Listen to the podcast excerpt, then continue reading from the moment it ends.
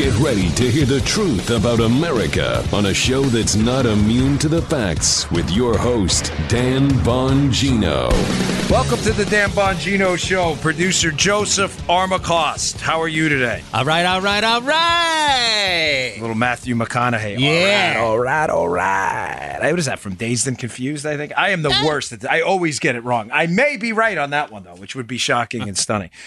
Oh, so what do we got today? Where do we start? Where do we start? Major breaking news again yesterday. Paul Sperry over at Real Clear Investigations blowing the lid off of uh, the John Brennan scandal. This man has a uh, been a stain on the uh, on the fabric of America that will never ever be wiped clean. Yeah, what a disaster. Now it's all becoming clear. Captain Puppet Master John Brennan, his disgraceful legacy as a member of our a lead member of our intelligence community coming out.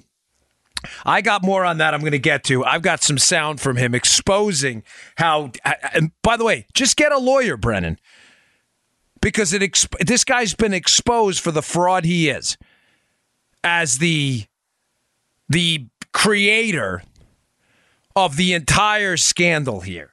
What a mess with this guy. And he's on tape. He's, he goes on TV talking about it. Get a lawyer. Get off TV, John. Gosh, is this guy dumb? Yeah. Get off the television. All right. Before we get to that, I got a, a couple other stories I want to get to, too, about the economic war going on against conservatives. It's gotten worse. An interesting story I saw at the Federalist today. All right, today's show brought to you by our buddies at iTarget. We love iTarget. Listen, I, I, always recommend people, if they can and are willing, to own and buy a firearm and to train with it. It's important if you buy a firearm, obviously, to learn how to use it and lo- use it uh, proficiently.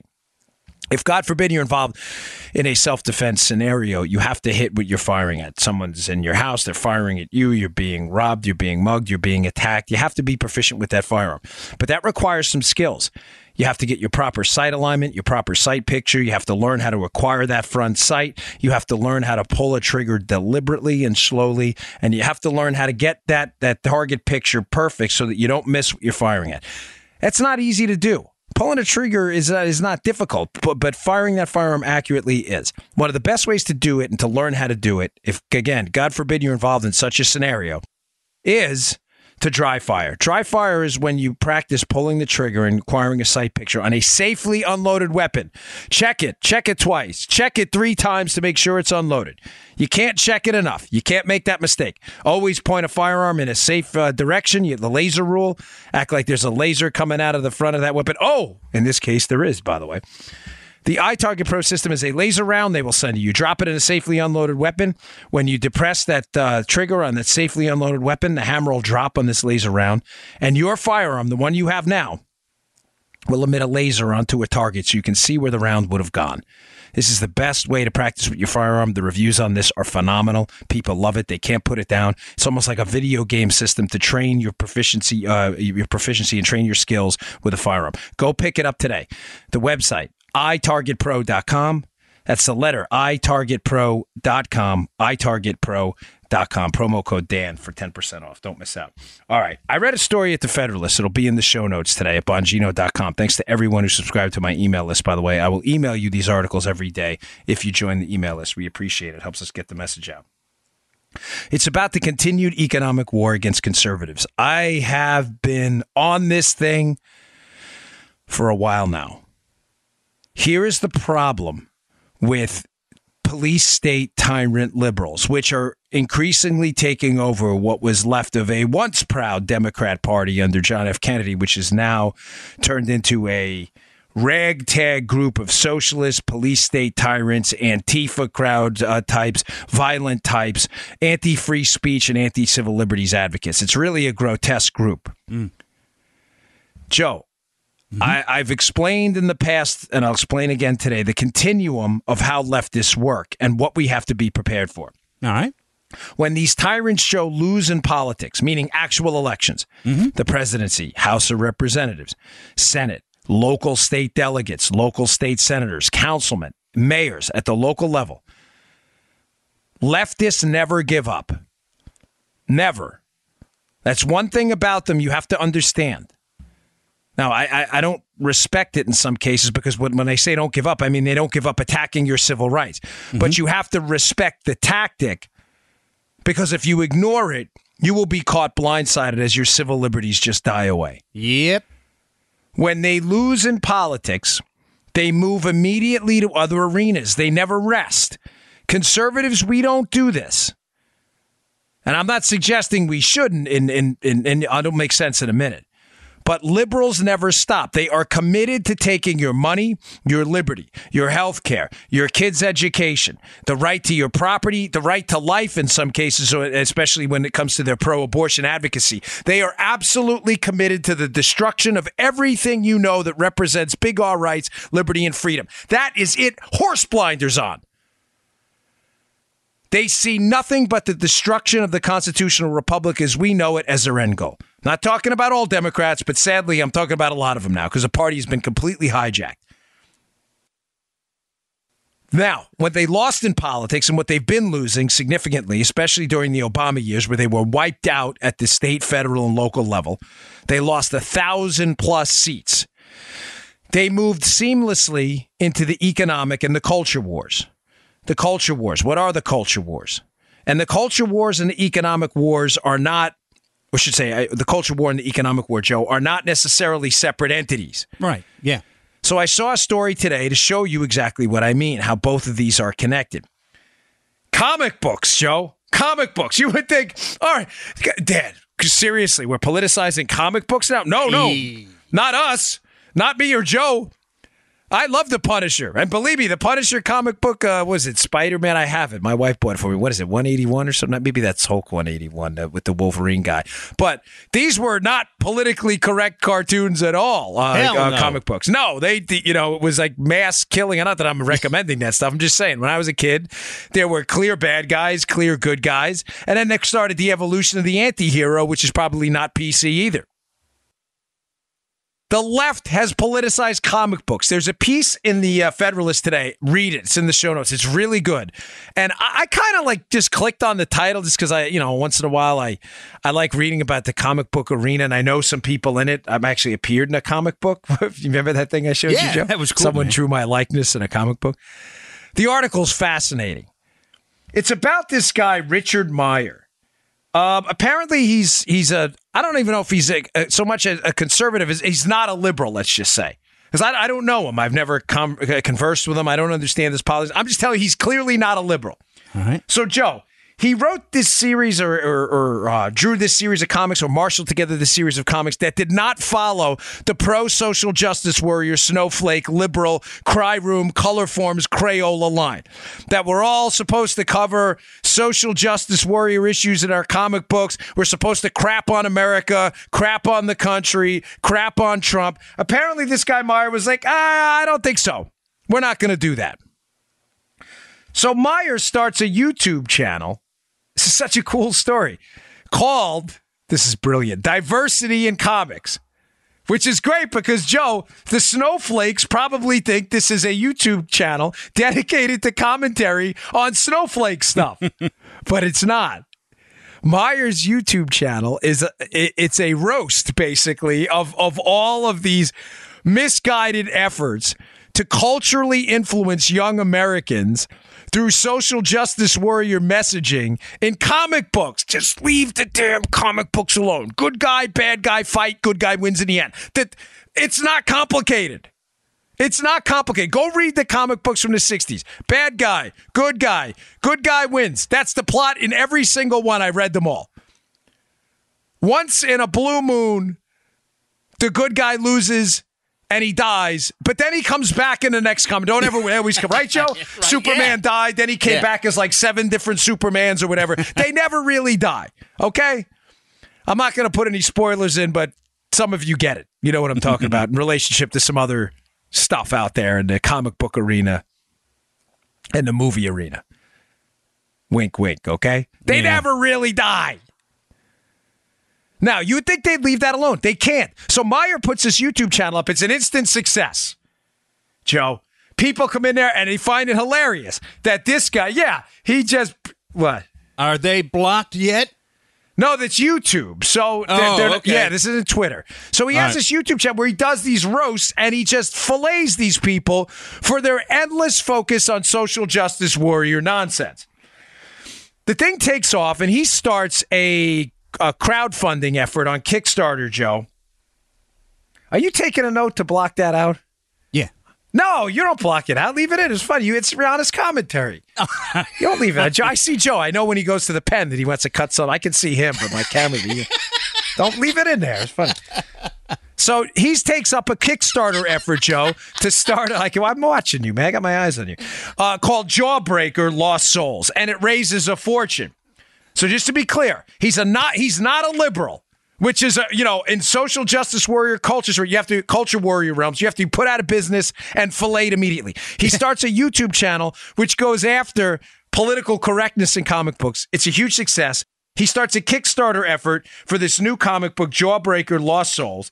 And the thing takes off right away, Joe, on Kickstarter. He raises a fortune for this, and a um, a publishing company, Antarctic Press, picks up the deal because it's such a huge success on Kickstarter. Hey, we'll publish the comic book, we'll get it in the stores. Well, what happens?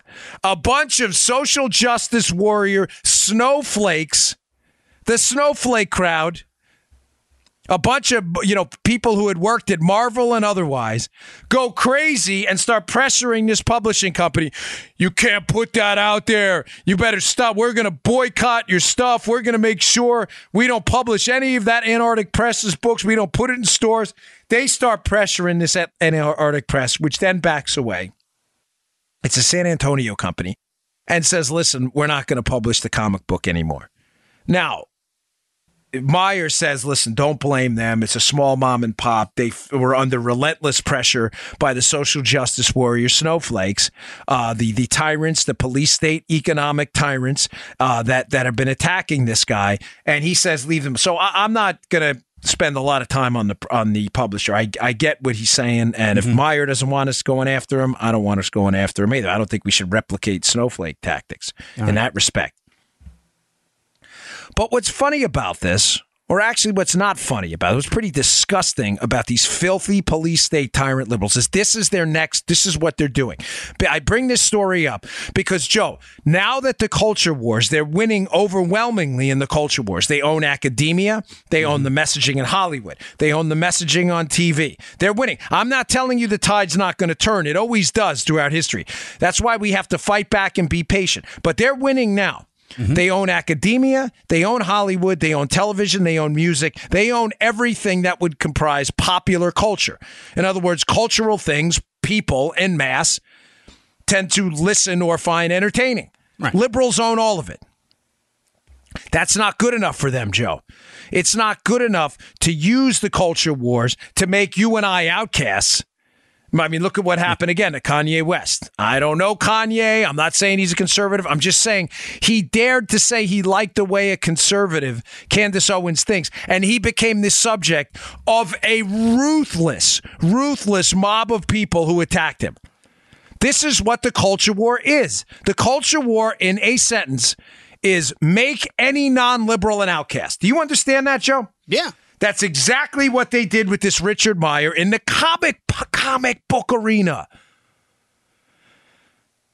The culture war is not independent from the economic war. It's not good enough to make you an outcast, Joe, and to make your friends hate you mm-hmm. and your family hate you. It's not good enough. They have to bankrupt you too, Joseph. You got it. I understand. The culture war was always going to be a weapon for the economic war later. They are finding now through the use of social media, email campaigns, Facebook, which did not exist 20 years ago as we know it now. Not email, but in, it not definitely not the pervasiveness we have now. I mean, when I first started in the Secret Service, they had Netscape. You know, email was every, you know people had them, but it, I mean everybody now. Your grandmother has probably five or six email accounts. Mm-hmm. Twitter and social media existed nothing like it does now. They have found a way, the liberals, to make the outcast become a public outcast too by spreading the message. Tweet out constantly Joe Armacost, non liberal. Get him! Get him! I'm being shunned. Yes, you are. You've been shunned on, on social media in front of millions of people. Yeah. And in some cases, Joe, in many now, it's being accompanied by an economic boycott message, which is exactly what happened to this comic book author and his publisher. They want you bankrupted. They want you finished.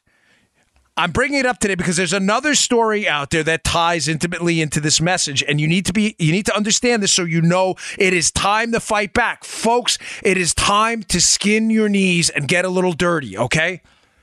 I don't mean dirty and immoral. I mean dirty in that we got to get outside and we got to, you know, we got to play in the weeds a little bit here. It's going to require some dirt under the fingernails. You can't pull weeds by looking at them. No more Roundup. You got to actually go and pull the weeds. They keep growing back. Now, for the liberals listening at Media Matters, I know you're a violent bunch. You Antifa supporting, Southern Poverty Law Center supporting. I know that. We're not talking. That's your thing, okay?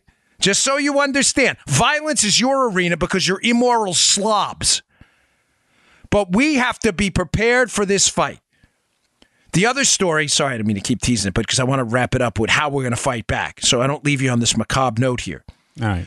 Andrew Cuomo, hapless, principle free, silver spoon baby governor of New York, far left liberal goon, is now pressuring people and companies in New York to not do business with insurance companies and others that do any business with the NRA. Wait, wait, wait. Uh, the liberals, on one hand, they want you to force you to basic, bake a cake for a gay wedding you don't want to be a part of because you're in the public space, Joe. Mm-hmm. But then on the other hand, so that they're all for, hey, association shouldn't be free, right, Joe? Mm-hmm. A guy who bakes a cake is not free to associate with who he wants. Right? That's what they're saying. Yeah. The guy who bakes the cake says, listen, I don't want to do business uh, on, I don't want to bake a cake for a gay wedding. It's not my thing, okay? It's against my religious beliefs. By the way, he has constitutional protections there. Liberals are saying, nope, freedom of association is dead. Freedom of association, dead, gone. But then, interestingly enough, when it comes to banks and insurance companies doing business with the NRA, a legally protected activity, by the way, the right to purchase a firearm to protect yourself. Mm-hmm. Cuomo and his team are putting pressure on these companies, citing reputational harm, which a lot of these companies are now backing out of contracts with the NRA, and it's a major lawsuit going on. So then all of a sudden, Joe, Freedom Association. Yeah, yeah, yeah. You know what, you guys, with these companies, there's no freedom of association. You can't associate with who you want want to associate with legally uh, uh, a legal activity in the NRA. No, no, you can't do that. It's a scam bake the cake. You better do business with this person. And then to the other company, this is a legal business, but you better not do business with that person. They're scammers. This is economic war.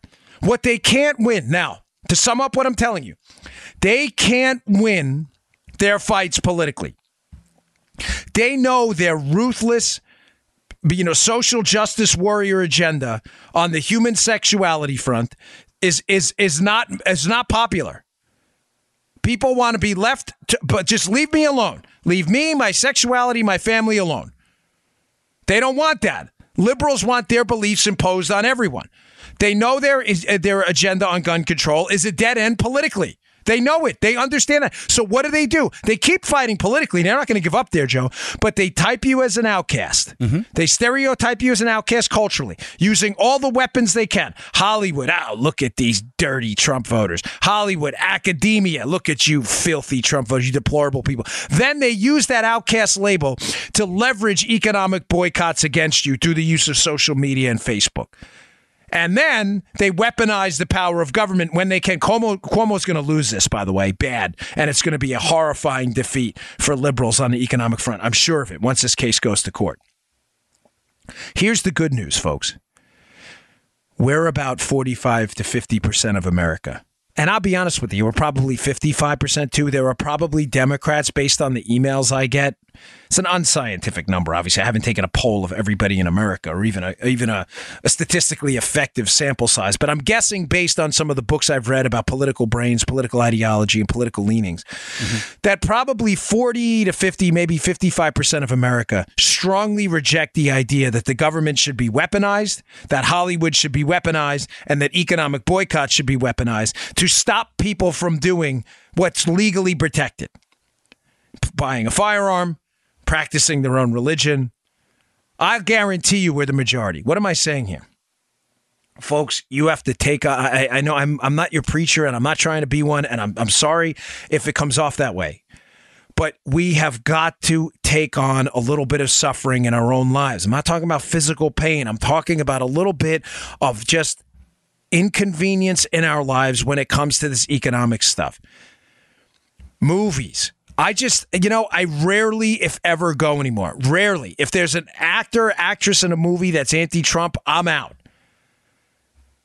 Now, once in a while, you know, I because I, I, don't like to. I'm never going to be a phony with my audience. I do have a young daughter, and you know, sometimes it's important to me. My, my family takes precedence. Yeah. But rarely, rarely. I used to go to the movies with my wife every Friday. We have been to the movies maybe three times this year, maybe.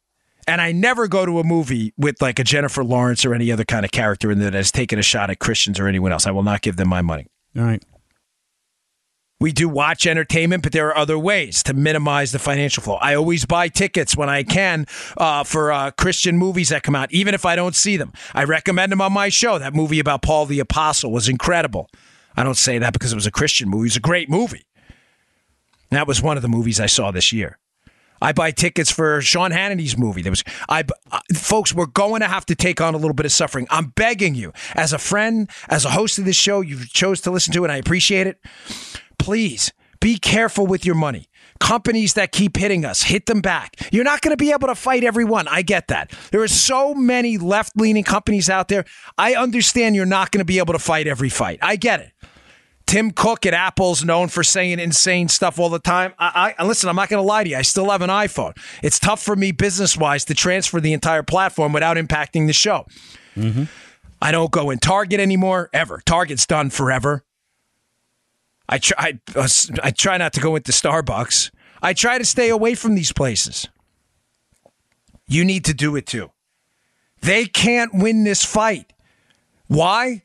because over the long term, we have the money in our pockets. And once a, a producer with enough assets and connections, a, a, not, I don't mean a Hollywood producer, a producer of, of services or goods, comes along and sees that vacuum in the economy, someone's going to come along and present an alternative that is going to be a runaway success. The model's already there. The model was Fox News. The liberals ran the media forever. People said, "Oh gosh, we can't have a conservative or what fair and balanced network." They run the show. There's no way. Hmm. Economies of scale. It's not going to happen. People forget Fox News was not a runaway success right away economically. Right. It is now. This takes time. There is going to be eventually a conservative Hollywood studio that only pumps out pictures that are, uh, you know, and, and films that that that don't attack us. I'm not saying they necessarily have to be like, you know, everything has to be pro America in a, in a, in a in an almost like over the top way, but it's certainly not going to be against us. Eventually, there'll be a conservative Hollywood studio, a conservative music studio. There will be this, and I'm, this is why I'm talking about this, and is now going to be some kind of a conservative comic book outlet because the same author, uh, comic book author Joe Meyer, I told you about, mm-hmm. is apparently now crowdsourcing, giving them, well, you can't see me again, but giving him the double barreled middle finger, is now going to start his own comic book publishing company. I think it's called Splato. In other words, okay, you don't want to publish myself? We'll publish it ourselves. Thank you. And you know what'll happen? Conservatives will flock there. Many of them will buy the darn comic books, don't even read them, including me will buy those comic books just to stick it to the left. And you know what'll happen? It'll eventually do what Fox News did to its competitors. It wiped them out. MSNBC's a joke outside of Rachel Maddow. It's a joke. It's a farce. CNN is the laughing stock of, of, of, media. They're not even journalists anymore. It's the National Enquirer Network. And that's an insult to the National Enquirer to be compared to CNN. They're more credible. this is going to happen. It is an economic it's a tautological step. It is going to happen. But it's only going to happen when you starve off these companies from your economic resources wherever you can. If even two or 3,000 people stop shopping in Target, stop shopping in Dick's Sporting Goods, who is now lobbying against your civil liberties and your right to self protection, and those 2,000 people over the course of a lifetime in Target and Dick's were worth 500 to $1,000 in purchases. That is a wallop to their wallets. Now, they can celebrate all they. Here's the difference, too, by the way. One more thing about this. I, gosh, I wanted to wrap this up a little quicker because I got a lot to get to, but this is important. folks, liberals don't have the guts for this fight. They don't have the guts. They don't have the guts. They are not in this for the long term. Make no mistake. I have studied these people. I have read about these people. I follow some of these people on Twitter. I know exactly what they're made of, and what they're made of is nothing but sand. There's nothing there. There is no. Uh, there's no mortar in there. There's no bricks. There is nothing. It's a house of sand. They do not have the guts or the strength for this fight in the long term. There's a reason they're snowflakes.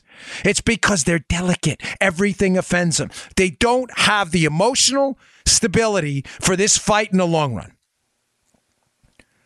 They'll go out after the Kellogg's boycott on Breitbart and they'll pick up a box of Kellogg's, Joe, for a week. And who knows? Maybe Kellogg's or Dick's Sporting Goods gets a bump for a week. All the liberals that go in there and buy something they don't need. Mm-hmm. Here's the difference, Joe. Yeah. They do not have the guts for the long fight. They will never go back in Dick's again. They will never pick up Kellogg's again. Even If they, and I'm talking about if they weren't customers in the past. They forget because they're snowflakes. That's what they do. They will jump on to the next victimhood fight immediately. Immediately. They will forget about the last fight because they're constantly seeking new ways to whine to mommy in the basement and have their hot cocoa because that's what they are. They've got nothing. They're cowards. They will forget about Target. Conservatives never, ever forget. And I'm bringing this up because of a story about a restaurant in Dallas that took a shot at NRA members. And the Washington Post is celebrating, Joe, because all the liberals, remember that's where the NRA convention was, yeah. all the liberals piled in the week or two afterwards. You know what? God bless them. Unlike liberals, I believe in free market association. If this dopey restaurant in Dallas wants to take a pot shot at NRA members, do your thing, man. I support freedom of speech. That's fine. I know I'm never going in there again. But liberals are all over the place celebrating, including this Bloomberg shill. They think this is the greatest story in the world. But they conveniently ignore Target. They conveniently ignore Dick's, Yeti Coolers, all of these companies that are getting crushed because conservatives never, ever forget. Liberals got nothing. They're snowflakes for a reason use and choose where you spend your money wisely. We'll win this fight. It's just going to require a little patience. The numbers, the heart, the guts, and the principles are on our side. We are fighting a cowardly army of people. You know, remember, I used this line in the show, and Joy Reid went nuts because she thought it somehow it was advocating violence. It's not. It's an argument for skin in the game by Nassim Taleb, who mm-hmm. wrote a great book called Skin in the Game he talks about the Spartan line, and it's not about violence, you idiots on the left. You're so dumb. You're so obsessed with violence. You don't get it. You don't understand metaphors and analogies. Like I used the chess one one time, and the liberals lost their minds because they're so stupid. The Spartan phrase with your shield when they told the Spartan warriors, with it or on it. In other words, in that fight, you need to have skin in this game. You need to come back with your shield, Joe, or on it meaning you had sacrificed yourself, skin in the game. You would put your, in that case, your life into this fight. Now, what does with it mean? Well, people who run in battle and run away in Spartan times threw away their shields. Why, Joe? They were heavy. If you're going to run away, you dump your shield. So come back with it, meaning you fought to the end, or on it, meaning you sacrificed or something. You had skin in the game. Mm. These liberals, they don't have any. There's no spirit there. They don't have it. There's they have no guts for this fight. We'll win in the long run. I'm sure of it. Absolutely positive. All right. Whew, I got a lot more to get to. Today's show also brought to you by our buddies at Brickhouse Nutrition. You know I'm a big fan of my original sponsor, still the best nutrition uh, supplement company on the market. I'm always happy to have them. Uh, let's talk about Field of Greens today. What's Field of Greens? Well, we all know fruit and vegetables, fruits and vegetables, excuse me, are sources of good health. Good health, good brain health, good body health, good skin. And people tell me, all the time. Like my hair, uh, my hair grows. Like, I shouldn't say people. My barber's like your hair grows like crazy. I don't know. I think it's because of a good diet. But I take a ton of fruits and vegetables. I eat them, and then I supplement them with Field of Greens, which is a fruit and vegetable powder from Brickhouse Nutrition. But it's real food. This is not crap. It's not crap extracts. This is real fruits and vegetables. You like my reads, Joe? Yeah, You, yeah. I see you laughing your butt off over there. Yeah, am. They do the barber, Robert, my buddy. He's like, your hair grows like crazy. I get a haircut every Monday. He's like, dude, what are you eating? I think it's the collagen and the field of greens. I'm not even kidding. I don't know. Every I'm not a week? Every week? every week, and it grows like crazy. But I look like I have my hair grows probably like an inch a week. It's amazing. But he's like, dude, I've never seen anything like it. I'm gonna have to start going twice a week. I'm convinced it's the healthy diet, and one of the components of that diet is field of greens. It is a great tasting fruit and vegetable powder. It's real food. It's not some kind of extract garbage. I begged them to get this product going because I'm a huge believer in the micronutrients, macronutrients in these in, uh, fruits and vegetables. Give it a shot. It's available at brickhousenutrition.com slash Dan. That's brickhousenutrition.com slash Dan. Pick up Field of Greens. It tastes like uh, a little cherry, blueberry. You put it in water. I put it in green tea. Sometimes I put it in a little V8, some vegetable juice. I love it. I take it two, three times a day. My kids love it. It is your insurance in getting all those valuable nutrients and fruits and vegetables. It's your insurance policy. I can't recommend it enough. I love this stuff. It is the staple of a good diet. Field of Greens available at brickhousenutrition.com slash Dan. All right, I'm going to include another article in the show notes today. It's important you read. It's from CNBC. Uh, and I don't usually like link it to, but CNBC sometimes has some really good stuff. Joe, it's about, and this is going to lead into my next story. It's about the Russians' development. They're at the end stages of development of a hypersonic missile. This is very dangerous, folks.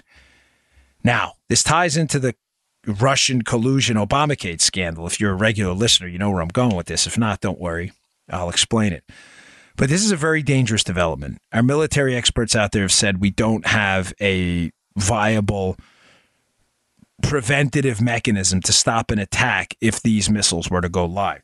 They travel at multiple times the speed of sound, Joe, and even without a warhead on the top, they're particularly devastating just from the dramatic force of the impact traveling at that speed. Loaded with, uh, you know, nuclear weapons or what even conventional warheads could cause significant, significant damage. Now, read the story. It's pretty good. It's in CNBC. It'll be at the show notes today. But why is this such a big concern? And how does this tie into the whole scandal about the cover up and the Russian collusion debacle? Folks, there was a Russian Silicon Valley project I've talked about repeatedly. Skolkovo, Skolkovo, Skolkovo. Don't forget this name. Skolkovo this Russian military, uh, excuse me, this Russian project, the idea behind it was to create a Russian Silicon Valley and to bait in a bunch of American companies and otherwise to join this project, which was heavily subsidized by the Russian government and Russian investment funds.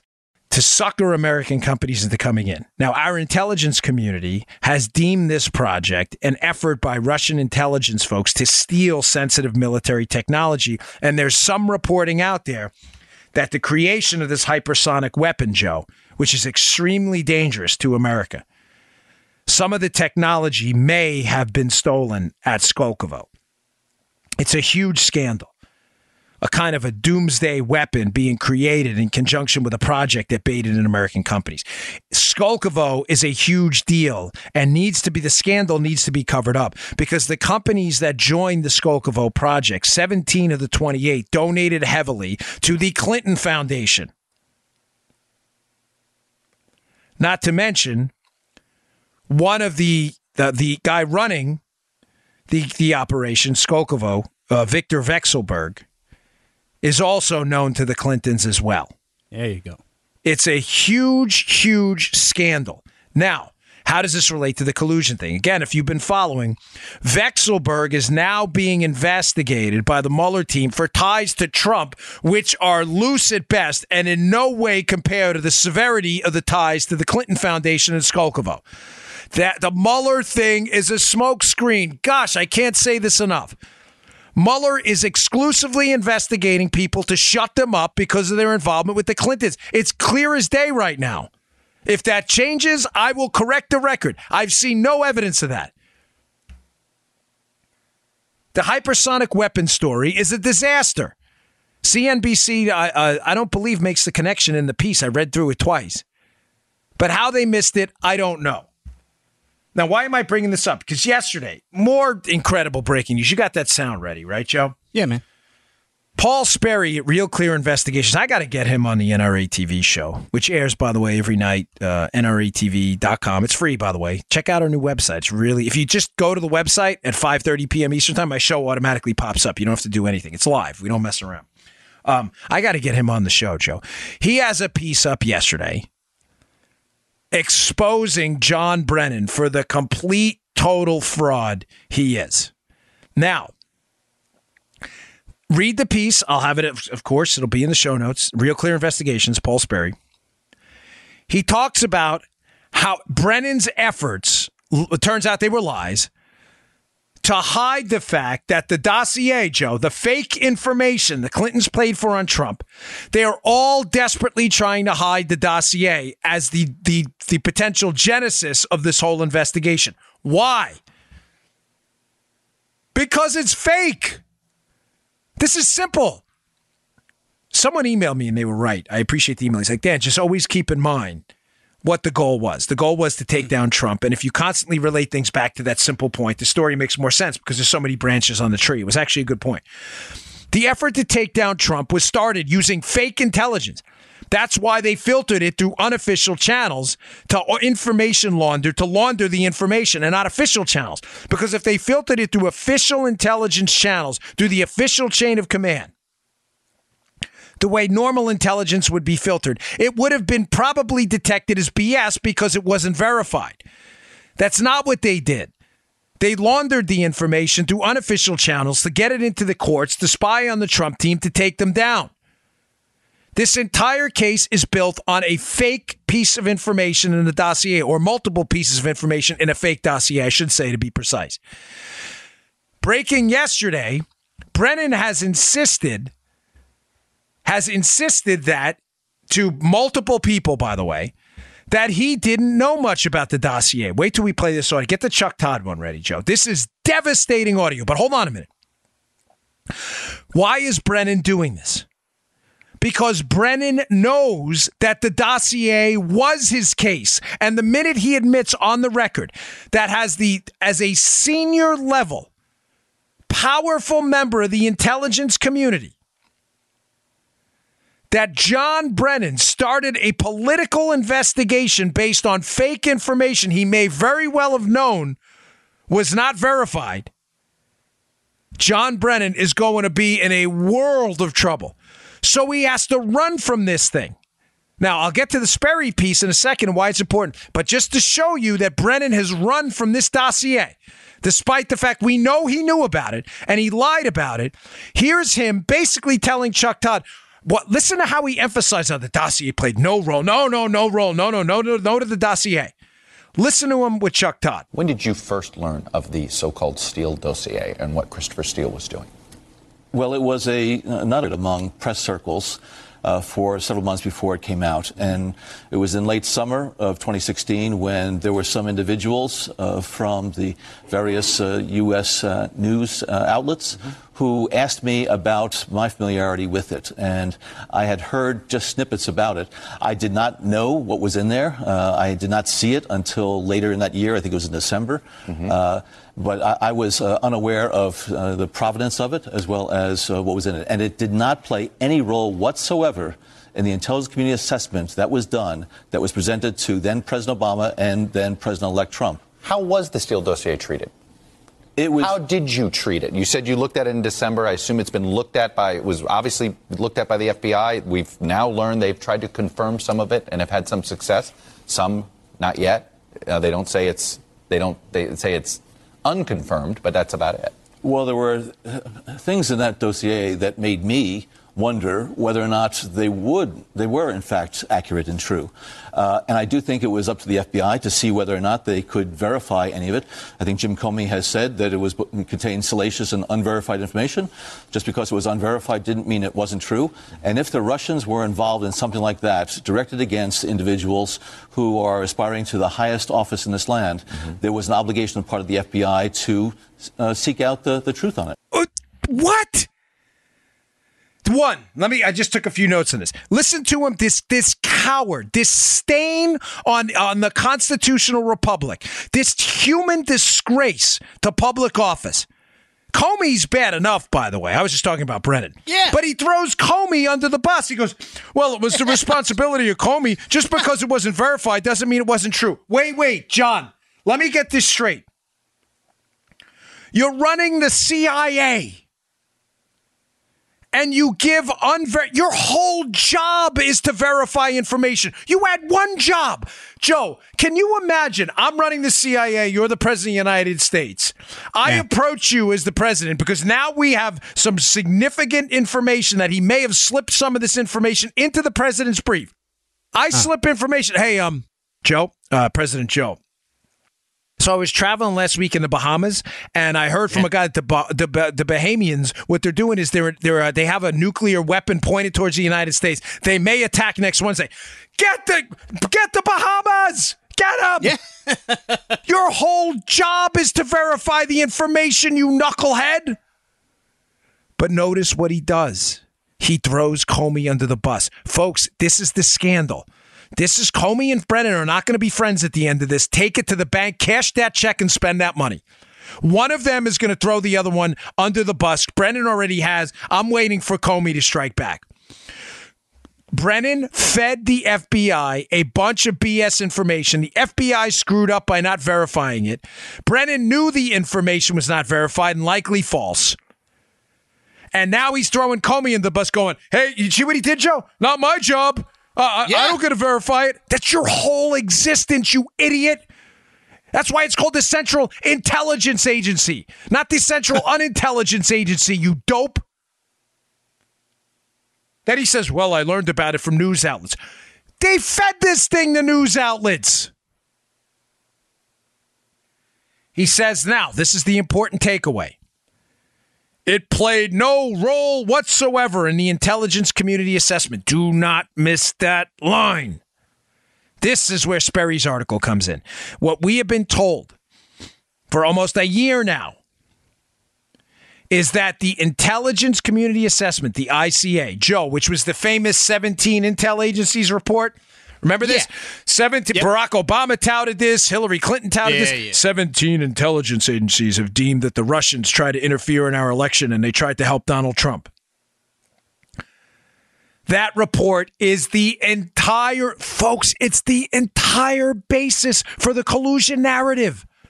Barack Obama, before he needed office, desperately needed some formal piece of paper to hang his hat on to say the Russians tried to help Trump get into office. They had nothing. They had nothing.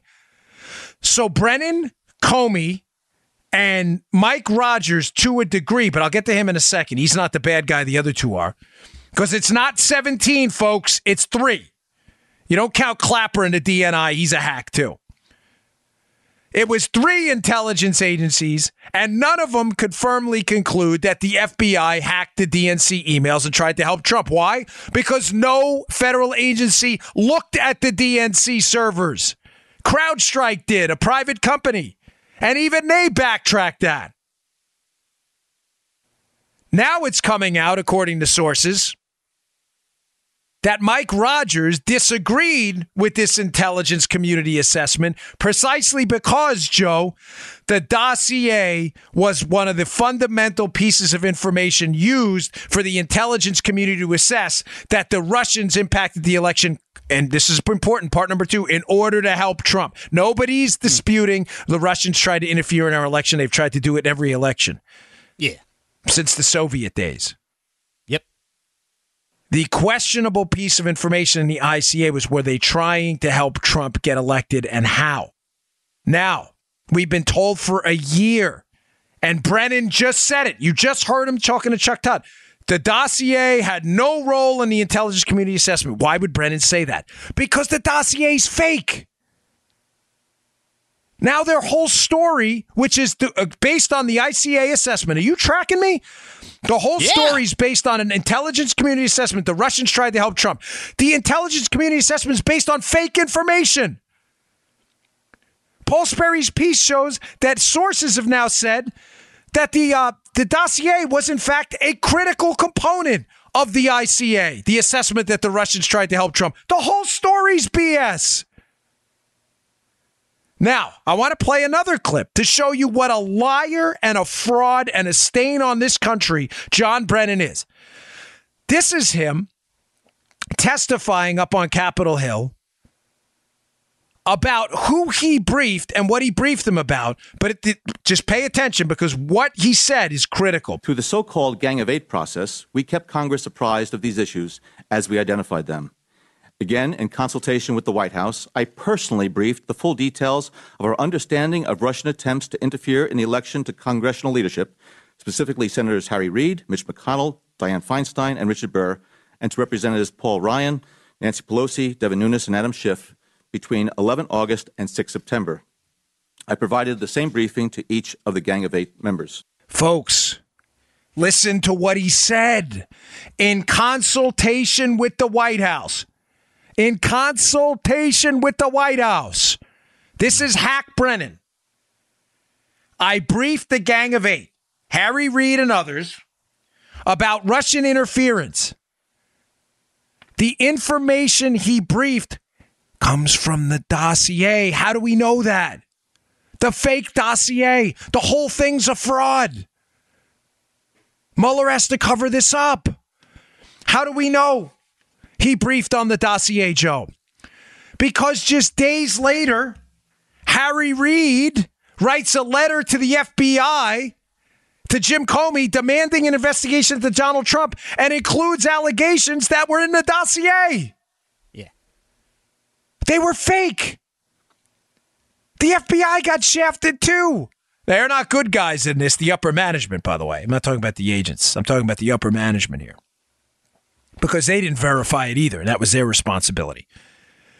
But Reid includes in the letter, you can read it yourself, allegations that are only in the dossier. So just follow what I'm saying. Brennan says, in conjunction with the White House, oh, Obama's knee deep in this.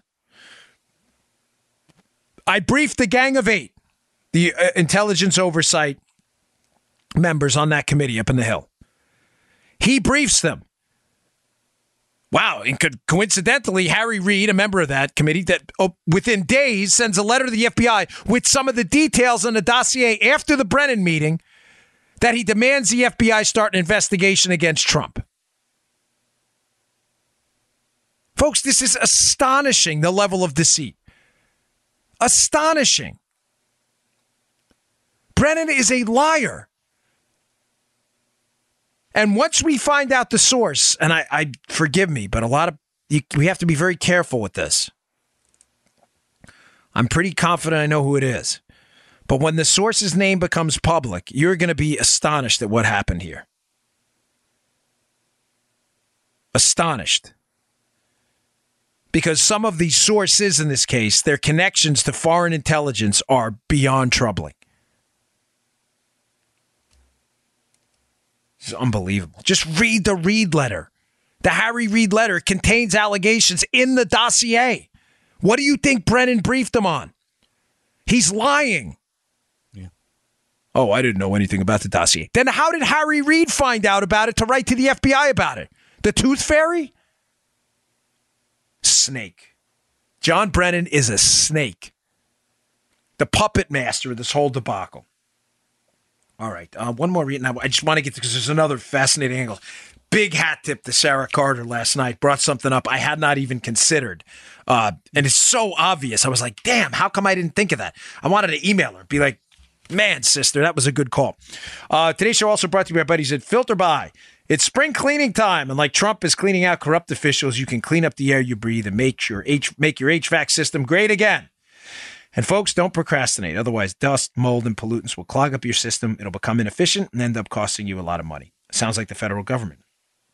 Clean up your system today with my friends at FilterBuy. Please help support our sponsors. They support us. They love the program, and these uh, FilterBuy loves loves where we're coming from. America's leading provider of HVAC filters for homes and small businesses. FilterBuy, that is. They carry over 600 different filter sizes, including custom options, all ship free within 24 hours. Plus, they're manufactured right here in America. FilterBuy offers a multitude of MERV options all the way up to hospital grade, so you'll be removing dangerous pollen, mold, dust, and other allergy aggravating pollutants while maximizing the efficiency of your system. Here's a great deal. Right now, you can save 5% when you set up auto delivery. That way you'll never need to think about air filters again. Save money, save time, breathe better with filterbuy.com. That's filterbuy.com. Filterbuy.com. I know you all need filters out there, whether you're small businesses or homes or whatever it may be. Please help support the companies that are supporting us. Filterbuy.com. That's filterbuy.com. Okay, so Sarah Carter was on Hannity last night. I think I was on. Was I on last night? What is it? Was last night Tuesday? Yeah, it was. Yeah. yeah, I was on Hannity last night. I forget. It all blends in. I'll be on Martha MacCallum tonight if you want to check it out. Uh, busy. Plus, my dad's in town. My father's in town. So big hat tip to Johnny Bots, Johnny Bongino, Johnny Bag of Donuts in town. Coming here from Cary, North Carolina. And I know some of you may live in Cary. So if you ever see my father around town, give him a little shout out. Show the man a little love. But I heard this last night. She said she, she, she's uh, she's insinuating that this was a setup the whole time. Now the setup thing has gone mainstream. And by the way, a lot of people emailed me and said, "Hey, there were other talk radio hosts." Now starting to talk about how the Trump team was framed the whole time. You know, maybe they're listening to your show. Folks, for as much as it would please me to say to you, I invented this whole thing. There's they're not stealing my it's not my story. It is it is the story. The fact that other people have done their own appropriate and good investigative journalism, I appreciate your emails. Don't get me wrong, trying to credit me, but um, I, I, can't take credit for it. It, it. it happened. The fact that we uncovered it through sources and you know, hard work and book writing, and other people did too. I'm, I'm glad the story's getting out. There's no credit for it. No, uh, you, you really, I mean, there are there are a number of really quality researchers out there: Chuck Ross, Lee Smith, Sarah Carter. I mean, Limbaugh is now all over this setup a story too. Awesome. This is not proprietary material. All right, uh, the show is, but not the idea. Now, she said last night an angle on the setup I hadn't even considered. She's like, Joe, think about this. This was a genius line. So now we know all most of the context, at least with the Trump team, appear to not have been accidental. They were deliberate. They sent people into the Trump orbit to bait them, to entrap them, to later on say, hey, look, Russian collusion. Look what we did to them. Mm-hmm. But there's a big story I missed. They're like, what about Rosenstein? Sarah Carter says last night, don't you find it a little interesting that Rosenstein writes the memo to fire Jim Comey as the FBI director and then uses the pressure of the Jim Comey firing by Democrats to then bring on Bob Mueller? Like, how did we miss the most obvious part of this? Uh, I mean, it was punching me in the face, and I'm not above self deprecating humor. This was dopey on steroids. How did I miss that? Hmm. I mean, not that I didn't know what. Ha- of course, I know the details of what happened, but I never connected the two. Sarah Carter kind of dropped that hint last night. So just to be clear, Rosenstein, Rod Rosenstein, the deputy AG who's done an awful, awful job. Rosenstein is the one who writes the memo laying out the reasons show why FBI Director Jim Comey is fired. Mm-hmm. The Democrats then used the firing of Jim Comey as a reason to pressure Rosenstein to hire Bob Mueller as a special counsel, which is then used to cover up the whole Obamagate scheme. I hadn't even thought of that. Now, I can't get into Rosenstein's head. I can't pick apart his motives. I don't think Sarah was making a direct connection either, but the insinuation strong and is another piece of the setup puzzle that at least we have to consider that was, you know, was Rosenstein baiting Trump into firing Comey? I don't know. Was it always going to be used as a predicate to bring on Bob Mueller to investigate Trump and hide all the nonsense? As Macho Man would say, don't know. But it's certainly suspicious. Another couple angles on yesterday's show. I got questions on yesterday's show about Deripaska. Huh? Now we know Oleg Deripaska, a Russian oligarch, was working with Bob Mueller to get back a former FBI agent who was taken hostage by the Iranians by the name of Bob Levinson. I got a lot of emails from people. Deripaska is also intimately involved in this case. He hired a lobbyist. It's the same lobbyist representing Christopher Steele in text messages with the Democrats. What does Deripaska do? Is he playing both sides? So some folks said to me, number one, they said, Why would Deripaska want to help the FBI? Folks, Deripaska was being prevented in many cases from entering the country due to some allegations of ties to Russian organized crime. Deripaska needed help from the United States government to get into the United States. The reasons, I, forgive me, I thought were obvious, but, but you know, if you don't explain that, I'd understand how some people would, would miss that. He needed help. Mm-hmm. So, more the, the impetus to help the FBI to get this former FBI agent back from Iran. Secondly, some people have questioned is he a good guy or a bad guy? Dot, nix that phraseology from your brain. Conspiracy theories are always hallmarked by a clear good guy and a bad guy. There were many, many motives here. Take down Trump, get rid of Magnitsky, cover up Skolkovo, cover up Uranium One. A lot of players had a lot of different reasons for doing what they did. Personal relationships, Jonathan Winer, Bill Browder, Victoria Nuland, Hillary Clinton, lawyers, money changing hands. There were a lot of motives here. The umbrella motive was to take down Trump and hide a lot of the Clinton Obama misdeeds. But Deripaska, when he is approached by the FBI agents, who, and if you listen to yesterday's show, FBI agents approach him as this whole allegation of Russian collusion before the election is brewing, Joe.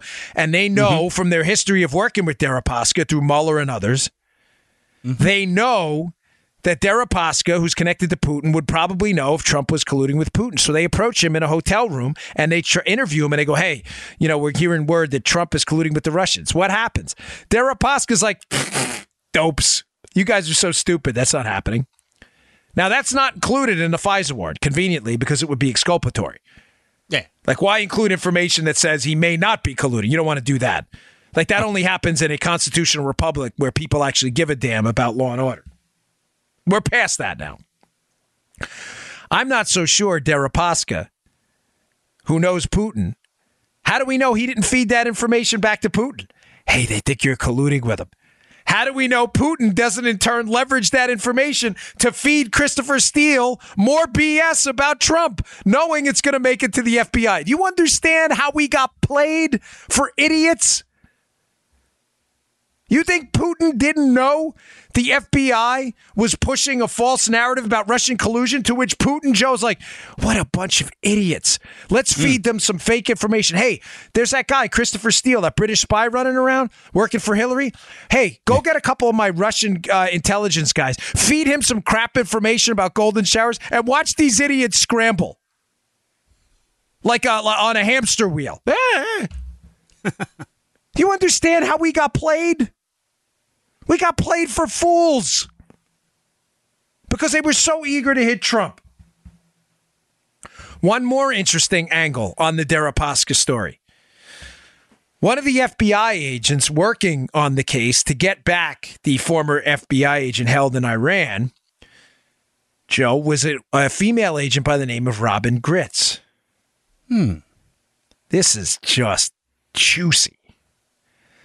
Robin Gritz is later removed from that hostage rescue unit and files a, a discrimination complaint that she was discriminated against.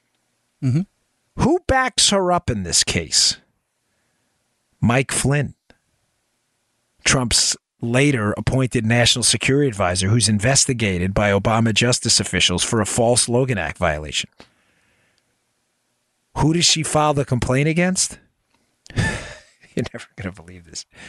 Andrew McCabe, the deputy director of the FBI, overseeing the entire Trump debacle investigation and the Hillary Clinton email investigation until he recused himself two weeks before the election because his wife is a Democrat running for office.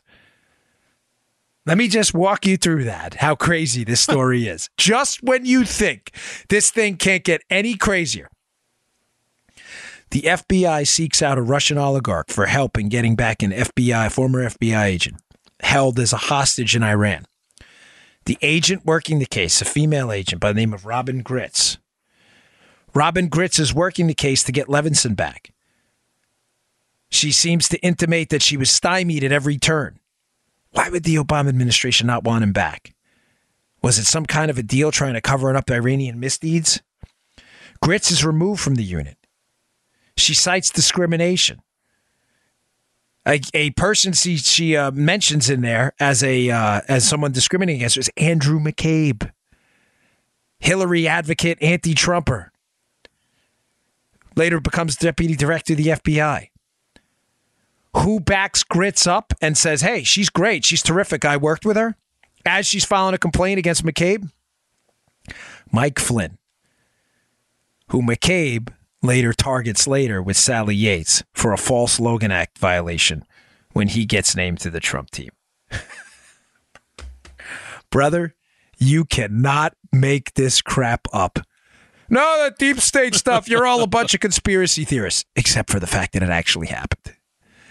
All right, folks. Thanks again for tuning in. I really appreciate it. Please go to Bongino.com, read the show notes today. The Paul uh, Sperry piece is just incredible. Check it out, Bongino.com, show notes. Join my email list. I'll send it right to you. Thanks a lot. I'll see you all tomorrow. You just heard the Dan Bongino Show. Get more of Dan online anytime at conservativereview.com. You can also get Dan's podcasts on iTunes or SoundCloud. And follow Dan on Twitter 24 7 at DBongino.